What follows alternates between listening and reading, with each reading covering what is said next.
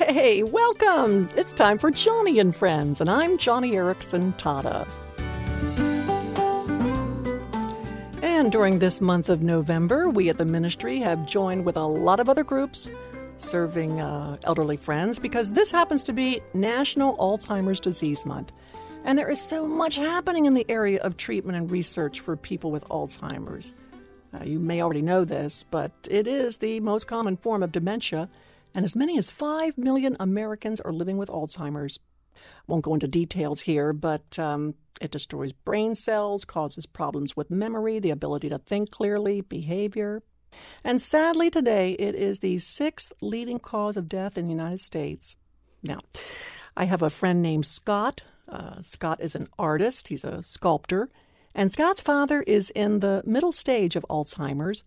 Scott goes to visit his dad at the facility where he lives, and it is so hard when his father looks up, sees Scott walk in the room, but has this blank look in his eyes like, Who are you?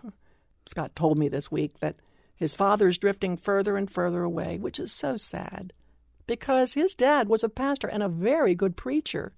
But now the Bible just looks like any other book.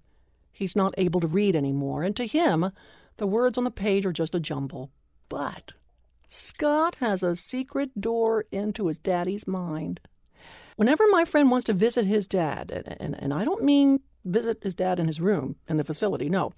Whenever Scott wants to see his father, I mean, really visit him, whenever he wants to connect with him in that old familiar way, Scott asks his father to pray. And that is the secret door into his father's heart and mind. Dad, would you mind praying before I leave? He'll ask. And immediately, this elderly pastor reaches out, takes his son's hand, then his dad bows his head, and a transformation occurs right before Scott's eyes because his dad begins praying clearly and concisely to Jesus. He may have forgotten everyone else, but he has not forgotten the Lord.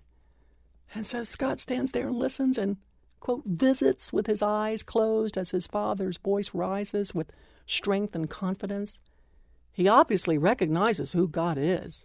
Somewhere out of nowhere, his dad's able to string sentences, I mean, actual well crafted sentences together as he prays for missionaries.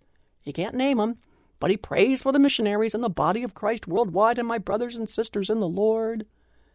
And then when he says Amen, he looks up, smiles at Scott, and pats his son on the shoulder just like a dad would or a pastor. But then a few seconds later, he disappears behind eyes that are so sweet, but completely unaware of the presence of the one young man who loves him dearly. You know, it's a little like what God did for his people in Matthew chapter 10, where it says, At that time you will be given what to say, for it will not be you speaking, but the Spirit of your Father speaking through you. Scott sees that happen every time he wants to visit his father. I wish it were like that for all families who have a parent with Alzheimer's, but most of them are a far cry from that. In fact, you probably know a family who has a member with Alzheimer's, so as this month closes out, especially as we're coming up on Thanksgiving, pray for these families, would you? Be so bold as to ask the Lord to help researchers find a cure Ask for comfort for these elderly friends and freedom from mental anguish. And if you're looking for more what to pray, then flip to Matthew chapter 10, for it won't be you speaking, but the Spirit of your Father speaking through you on behalf of people like Scott's dad.